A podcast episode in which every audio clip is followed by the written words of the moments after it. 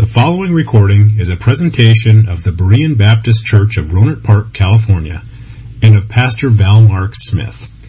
We are an independent Baptist congregation committed to the accurate presentation of the historical doctrines of the faith. We welcome your visit to our services anytime here in the Rohnert Park area. And uh, help us today, Lord, to focus on your word, to concentrate on what you have us to learn, and we'll praise you and thank you for that. In Jesus' name, amen.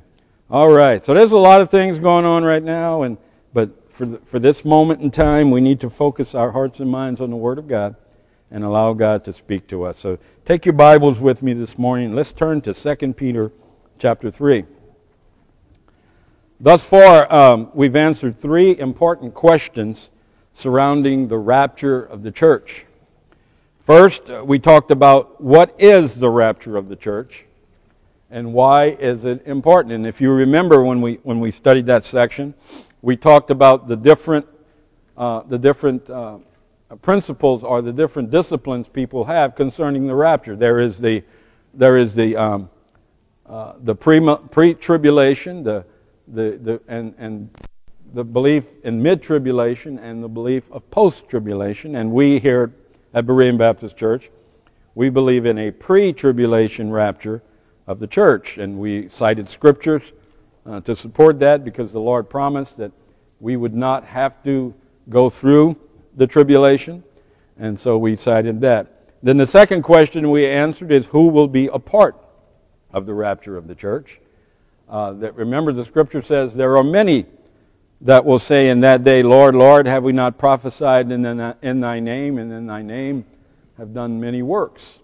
And so not everyone who expects to be in the, a part of the rapture will be a part of the rapture. Not everyone who expects to awaken in heaven will awaken in heaven. There are a lot of false teachings across this country. There are a lot of polluted doctrines that give people the impression that they're okay when they're not. And so there is a, there are a lot of people that believe in the rapture, and they believe they'll be a part of the rapture. But the Bible's very specific as to who will be a part of the rapture. Then, thirdly, we looked at what will be the results of the rapture of the church.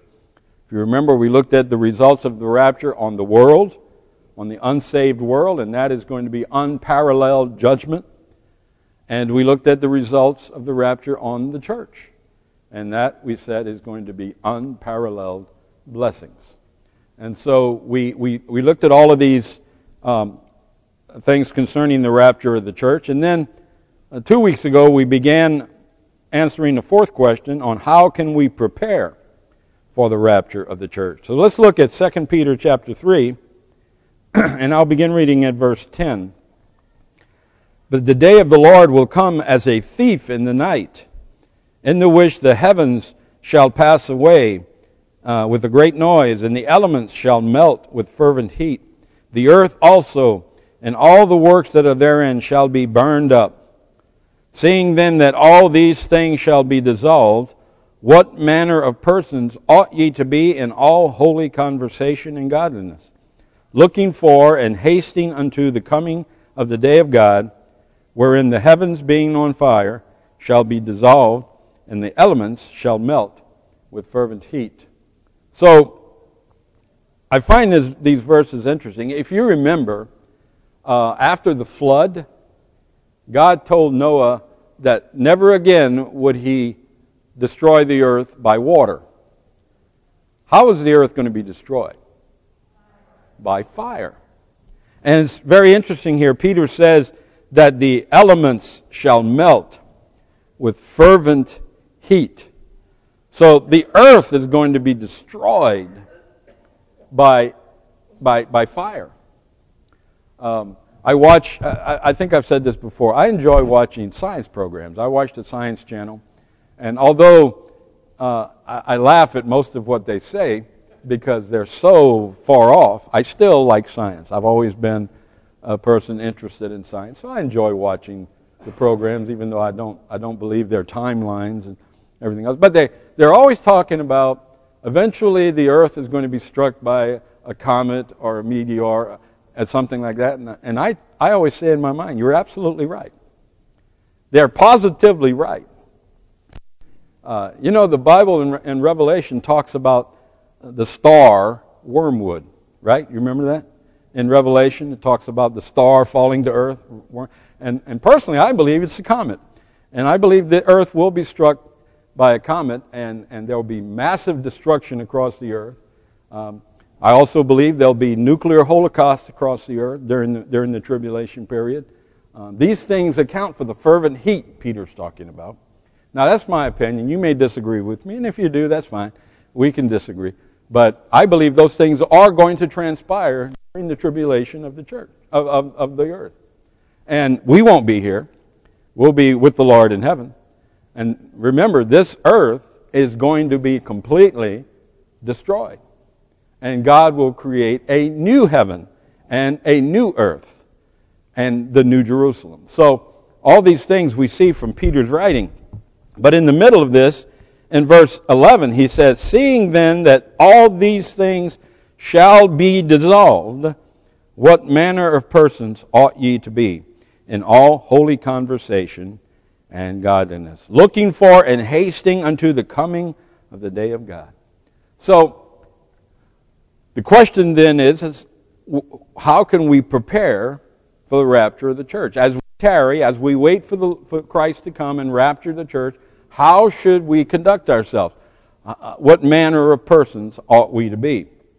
And we, we gave you some of these things already, and last time we met, I didn't finish, but number one, I said that we are to pray for the coming of, of the rapture. We're to pray for it every day. First Peter four seven, he states, "But the end of all things is at hand." And then there he's talking about the rapture of the church. "Be ye therefore sober and watch unto prayer," or be, be serious about your Christian life. I really think people are just too careless when it comes to their Christian life. Um, as I observe, and, and, and I've been I've been involved in the ministry for over three decades now, and as time transpired, I see and I notice our our, our Christian society becoming less and less disciplined and more and more careless in their Christian walk. Um, I think we've. I think we've. Uh, I used to have a, a a little graph. I wish I still had it. I would teach my, my, my classes with it, my, my teenagers, and it was called a shock meter. And the shock meter shows how over time people are less and less shocked by sin, by by evil.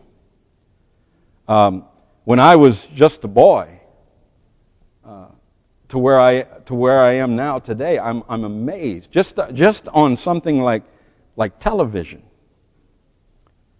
The things that are allowed on television today, when I was a boy, back in the fifties, were unheard of, were unthought of. Just to give you a, a brief example, and I'll move on. We were, my wife and I was watching a commercial just recently, a Subway commercial, and they had this sandwich, and it was loaded with meats, and it was loaded with cheese. I mean, they couldn't even close this sandwich. I told her, I said, "I'd like to walk into any Subway in this world and get that sandwich." You, you're not going to get that. What is that called? False advertising. You know, when I was a boy, if they'd advertised a sandwich like that, they better deliver it or the government would shut them down. They'd close them down. They wouldn't be allowed to continue in business because they were lying to people. And you couldn't lie to people on television. Did anybody ever see anybody lie on television nowadays? All the time. Politicians do it every day. But we need to be serious about our Christian life. Uh, you know, when I got saved on November twenty-ninth, nineteen eighty-one, I've never been the same since, because I was amazed that God could love someone like me. And it changed my life. And I hope that you can say the same. I hope that you can say that the moment God came into your life and, and saved you, that you've never been the same. You were touched by God, and you are now His child. And that means something to you.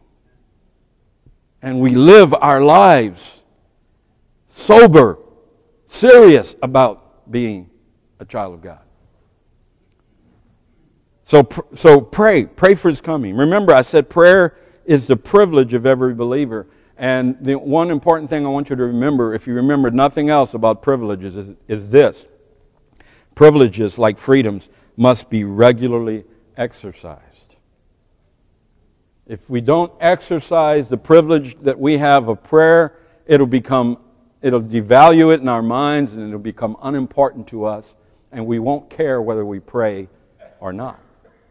And prayer is a great privilege. You understand that through Christ you have the privilege of having immediate and, and, and immediate audience with the Father of all things.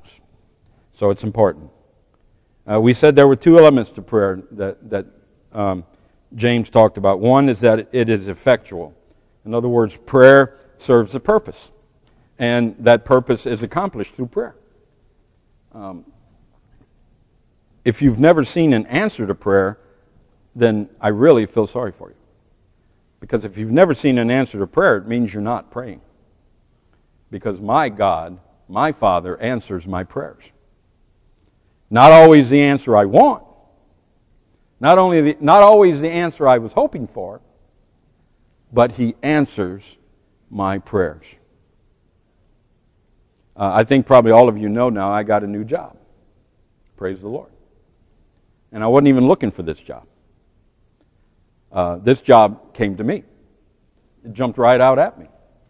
And uh, I, I, I thought there's no way they're going to hire me on this job, but I'll go ahead and apply for it anyway, and I did. The very next day, they called me in for an interview. Uh, I met with them for, for about an hour, and before I got back home, they had already called to, for me to come back for another interview. So two days later, I went back, met with the director and the human resources director, sat with there and talked with them for thirty minutes. They asked me if I would step out in the hallway. I did. They called me back in within five minutes and offered me the job. I'd been praying. My, my wife and I had been praying for three years. I worked in Petaluma, and it wasn't, it wasn't the greatest of jobs in the world. But I thank God for it every day as I drove to work. I thank Him every day. Thank you, Lord, for this job. Thank you for the opportunity I have to make the money I need to take care of my family. However, Lord, I would like to work someplace less stressful and that would allow me to use the talents I have as help for helping people. But I praised Him and thanked Him and worked hard. I got to my job. I, I was the hardest worker there. I was never late. I never left early. Uh, I, I worked. I didn't, I didn't take excessive breaks. I I took a short lunch every day. And out of nowhere, my prayers were answered by God. And by the way, my prayers were answered as I worked that job. As I would pray during the days, they would my prayers were answered. And but prayer is effectual. Let me just leave it at that. Prayer is for a purpose, and God answers prayers. And if you've never experienced answered prayers in your life, then you need to start praying, because obviously if God's never answered a prayer, then you're not praying. So it's effectual. But then secondly, James said prayer is fervent. It's impassioned. It consumes us. We're consumed consumed by, by, by the passions of praying. And, and we need to pray for the rapture. The reason a lot of Christians don't pray for the rapture is because they really don't want it to come. They're having too much fun on this earth. They're, they're enjoying their life too much. Now, there are certain aspects of life I really enjoy. Uh, the main thing is my grandkids. I, I love being with my grandkids. I, I often say, if I'd have known grandkids were this fun, I would have skipped having kids and just had grandkids. But it's it's it's wonderful. I was with them all day yesterday. We had so much fun. We were playing hide and seek in the house, and uh, I'd of course I'd hide real easy so they could find me. But then I'd of course and I'd I'd, I'd, I'd always see them, but I'd pretend I didn't and walk by. They had some, we had so much fun together. But it's that kind of passion that we need to have in our prayer life. We need to have a, a passionate prayer life. Jesus had a, an impassioned prayer life, didn't he? Yes, and, and he's our example. So we need to have so. But then, secondly, we, we talked about planning for the arrival. Not only do we pray for his coming, but plan for its arrival. We're to live as if the rapture is going to take place in the next moment, because it just might. And we're not to be caught by surprise when it comes. We're not to be caught unaware. Uh, we need to expect it. And we need to anticipate it. Now, what goes into planning? Real quickly, knowledge. Plans are built upon one's understanding. It requires knowledge of what you're doing. And knowledge is accomplished in two ways. First, study. We have to study. We need to be students of the Word of God. You know, Wednesday night and, and, and Sunday school hour is not the only Bible study time a Christian should have. Matter of fact, Wednesday night and, and, and Sunday morning Sunday school should only whet your appetite for study. And, and you should go away and dig into the Word of God and, and, and, and dig deeply into the Word of God. So study. Uh, but then also sharing. We need to share what we learn. And this is accomplished in many ways. Uh, it can be accomplished by teaching a Sunday school class. You know, maybe maybe you would like to teach this class sometime. Or go to the pastor and ask him.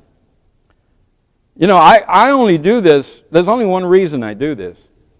And that's because pastor has asked me to do it. I don't covet being behind this pulpit and teaching. I really don't. I mean, as a matter of fact, it scares me to death. Because I'm going to have to answer to God for every word I speak from behind this pulpit or that one. So it's it, it's if you if you desire to teach, go talk to the pastor and say, you know, I'd like to get in the rotation and maybe maybe teach one Sunday morning in the Sunday school hour, maybe one a month. You know, and it, you know what? It would also benefit all of us, because we will hear the same things, but we hear them from a different perspective. You realize we're all unique in that we all have different experiences, and and maybe you you have a, a perception of a scripture that I don't have, and when you present it to me, it's I go, wow, that's absolutely right, and so. You know, we need to we need to share the knowledge that God gives us. And and certainly, even if you, you're not comfortable getting behind this pulpit, you need to share it with your children. One of the one of the downfalls of, of the American family is the lack of of time spent around the Word of God in the average American home. Kids don't Parents parents come home. Yeah, I mean, you know, we're all busy. Many of you commute. I'm about to enter into that world. I don't know what to expect yet.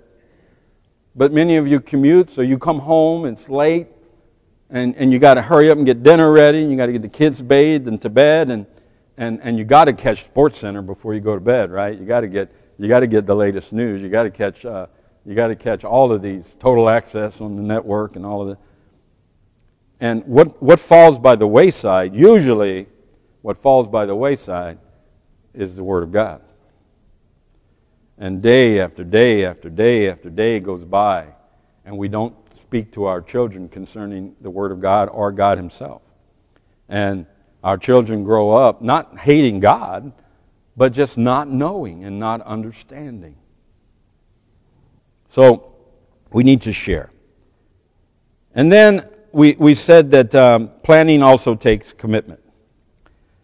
Nothing can be done without commitment. Marriages fail without commitment. Families fall apart without commitment. And without commitment, our churches will fall apart as well. So we talked about these things, and then I ran out of time, which if I don't shut up, I'm going to do again today. So how do we prepare for the rapture of the church? We pray for His coming. We plan for His arrival. Then thirdly, on your study sheets, we preach about its certainty. I'd like for you to take your Bibles with me and turn to First Thessalonians chapter four. First Thessalonians chapter four.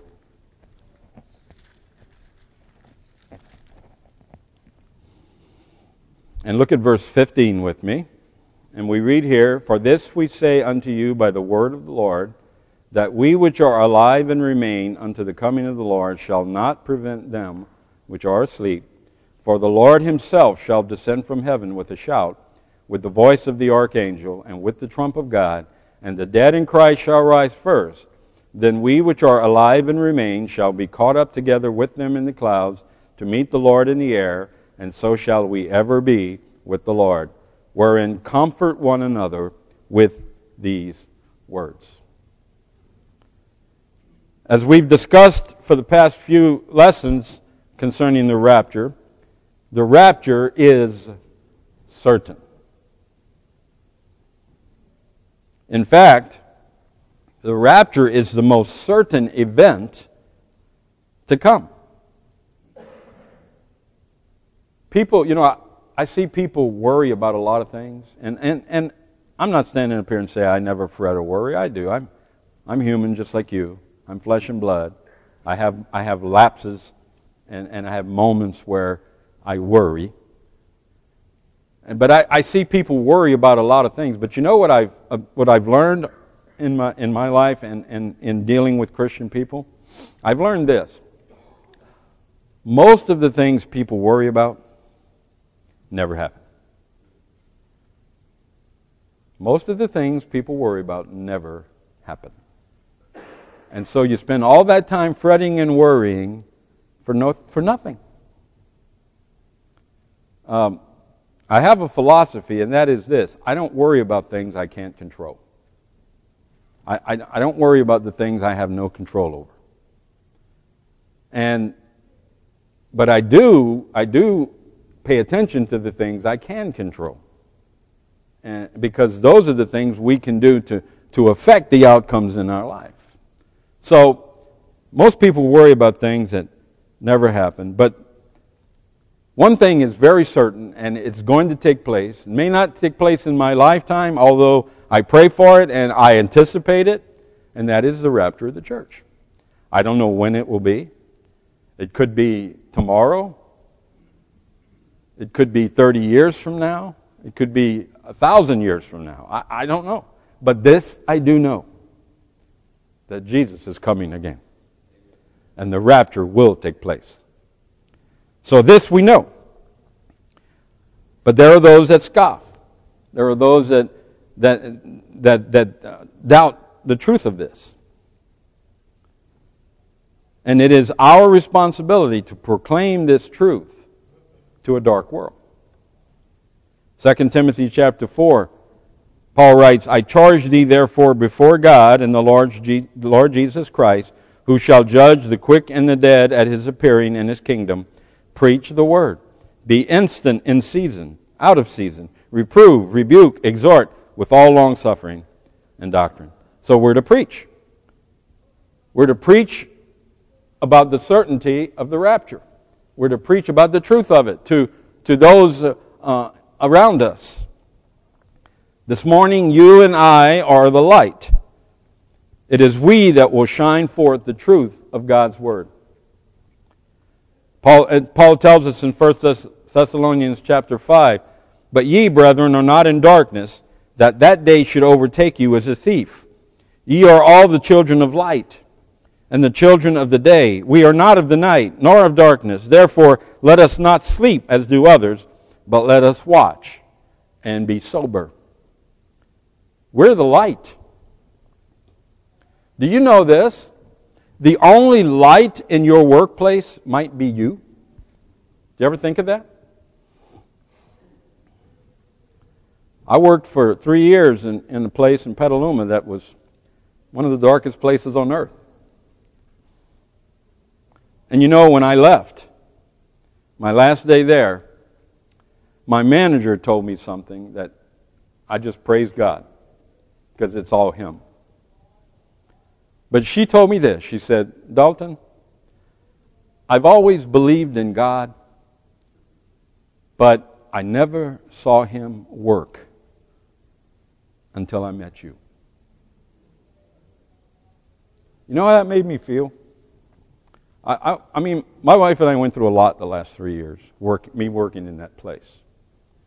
But I always, always shared my testimony with anyone who wanted to hear it. Now, I, of course, those of you who work in, in the modern world understand we can't talk about spiritual things on the job. So when people would approach me about a spiritual question or something like that, I'd tell them, look, we can't talk about that right now. I'm going to take a break in twenty minutes. Meet me outside and we'll talk. But when little things would happen, I would always share. If I had a really good month, the manager would say, well, you had a great month. And I'd say, yeah, praise the Lord, because it was all God. He blessed me at every turn. And she would just kind of look at me, turn around and walk away. Share your, share your testimony. Be that light. Don't be afraid at work. I, I understand we can't preach at work, and, but don't be afraid to say the name of God at work. Be that light. When people at, at, at work would say things like O M G or, or, or call out the name of Jesus in a, in a, in a, in a mocking way, I would tell them, you ought not do that. And they'd say, why? I'd say, because you're taking the name of God in vain. Oh, I'm not cursing. You don't have to curse. God, I tell them this, God's name is so holy that we shouldn't even speak it unless it's to His praise and glory. And it got to the point where when they would do that, they'd look at me and say, oh, I'm sorry. Be a testimony. Be a light. Shine in the darkness. Because there are people out there looking for the light. Not everybody, but some are. And let them see your light shine. In our homes, on our jobs, throughout our communities, we must shine. There was one girl, she'd come up to me every day and say, what's the word for today? And I'd always tell her, well, Janelle, give me a minute and I'll think and I'll let you know. And I'd come back to her and I'd say things like contentment. And I'd use the scripture, or I'd say uh, compassion, or I'd say faith, or confidence, or hope. I'd give her a word. She asked me for a word, I'd give her one. It's like Peter said, but sanctify the Lord God in your hearts, and be ready always to give an answer to every man that asketh you a reason of the hope that is in you, with meekness and fear. Be that light. Preach about the coming of the Lord. Give Give the truth about Scripture, but most importantly, live it. Don't just preach it, but live it. Be that person. Let them see your good works, and that, that will glorify God. There are those in this world that are searching for something to make their life more meaningful, something to give their life purpose, and they try to fill this with things that cannot and do not satisfy. This past holiday season is a prime example of this. People try to find happiness and hope in things which cannot and do not satisfy the hungering soul. Exchanging gifts, going to parties, drinking, reveling. These are all vain attempts to fill the void in people's lives, a void which can only be filled by the Comforter, by the Holy Spirit of God. But in the end, they find themselves without direction and without hope. My wife received a Facebook from her sister. And in that Facebook post, her sister was complaining because she had bought all these gifts for people, and no one no one bought her anything, to quote her, good. My wife and I, we both laughed. But it's sad. It's sad. See, the world doesn't really know love. They really don't. The world only, only loves to get love. You understand that? They love to get love. But the Christian loves because we are loved. I don't need love from you. It's nice to have it, but I really don't need love from you because God loves me, and that's all I need. But because God loves me, I'm inspired to love you. And, you know, I've done a lot of marital counseling over the years, and sometimes a husband might tell me, well, I do all these things for my wife, and she does nothing for me. Well, why do you do those things for her? Are you doing things for her just so she'll do things for you? Or are you doing things for her because you love her? And because maybe she can't do things for you. So if she can't do things for you, are you going to stop doing things for her? Then you don't love her. You understand what I'm saying, people? We don't love to be loved. We love because we are loved. And you're loved with an everlasting love. A love that can never be taken away. A love that will never diminish. No matter what I do, no matter no matter where I end up, the love of God will encompass me and will will will take me in. And so it's easy for me to love because I've got the greatest example of love every day. And so I know how I should love. Because Jesus said we should love one another even as the Father hath loved us. I don't even know where I am in my lesson anymore. Oh, I know where I am. We're to, we're, we're to, these people are trying, the world is trying to find happiness. They're trying to fill the void in their life that can only be filled by the Holy Spirit, by the Comforter. And they won't receive the Comforter until they receive the Lord. And they won't, the Bible says, how shall they call upon Him in whom they have not heard? Whose responsibility is it to proclaim Christ? Is it is it the pastors from behind the pulpit? No, it's ours. It's each one of us in our daily lives. Over the years, Pastor, Wednesday night, he was talking about confrontational soul winning versus lifestyle evangelism. I told him, over the years, I've encountered people who will drive thirty-five miles to, to, to witness to someone and come back home because they weren't home. And I told him, they drove past thirty-five miles of sinners to try to find someone over there. Who do we witness to? Everyone we meet. Do you, do you, do you understand? God will bring people into your lives that He wants you to witness to. Do you think it's a coincidence that you run into all kind of people? No. It's the it's it's the hand of God. He's putting He's putting these people in our path. So we're we're to we're to live our life uh, as people of hope, and we're to share that hope with all around us. Peter said, looking for and hastening unto the coming of the day of the law of God, wherein the heavens being on fire shall be dissolved and the elements shall melt with fervent heat. Are we living, are you and I living with an expectation of His return? Or, or are we living our lives oblivious to, to the coming of Christ, and we only remember it when we hear about it in church? That's the way most Christians are living. They forget all about the rapture. They forget all about the coming of Christ. Because they're so busy in their daily lives, they've forgotten the most important thing. And that takes me back to what I said earlier. We need to be serious about our Christian lives. We need to be serious, and we need to understand that the Lord is coming. Matthew twenty-four. Watch therefore, for ye know not what hour your Lord doth come. But know this, that if the goodman of the house had known in what watch the thief would come, he would have watched, and would not have suffered his house to be broken up. Therefore be ye also ready, for in such an hour as ye think not, the Son of Man cometh. Who then is a faithful and wise servant, whom his Lord hath made ruler over his household, to give him meat in due season?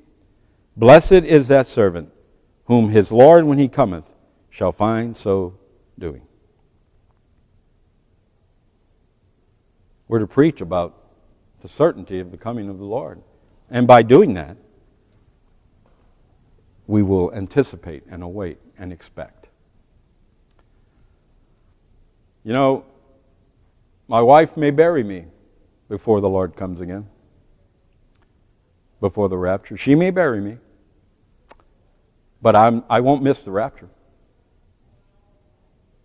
What did the Bible tell us? The dead in Christ shall rise first. I might be in the grave when the Lord comes in the clouds and calls for his people. But that's not going to stop me from being there. I'm going to be there. And we need to live our life in anticipation of the return of the Lord, and we need to teach our children about it, and we need to teach our relatives about it, and we need to teach our, our friends about it. Man, men need to be aware that the Lord is coming again. All right, folks. Well, it's ten till. I'm going to stop there. And uh, thank you for being here this morning, and you are dismissed. Thank you for listening to this presentation of the Berean Baptist Church of Rohnert Park, California. If you would like further information about our church, please feel free to call us at area code seven zero seven, five eight four, seven two seven five or write to us at Berean Baptist Church, sixty-two ninety-eight Country Club Drive, Rohnert Park, California, nine four nine two eight. Additionally, you may visit us on the World Wide Web at w w w dot b baptist dot org.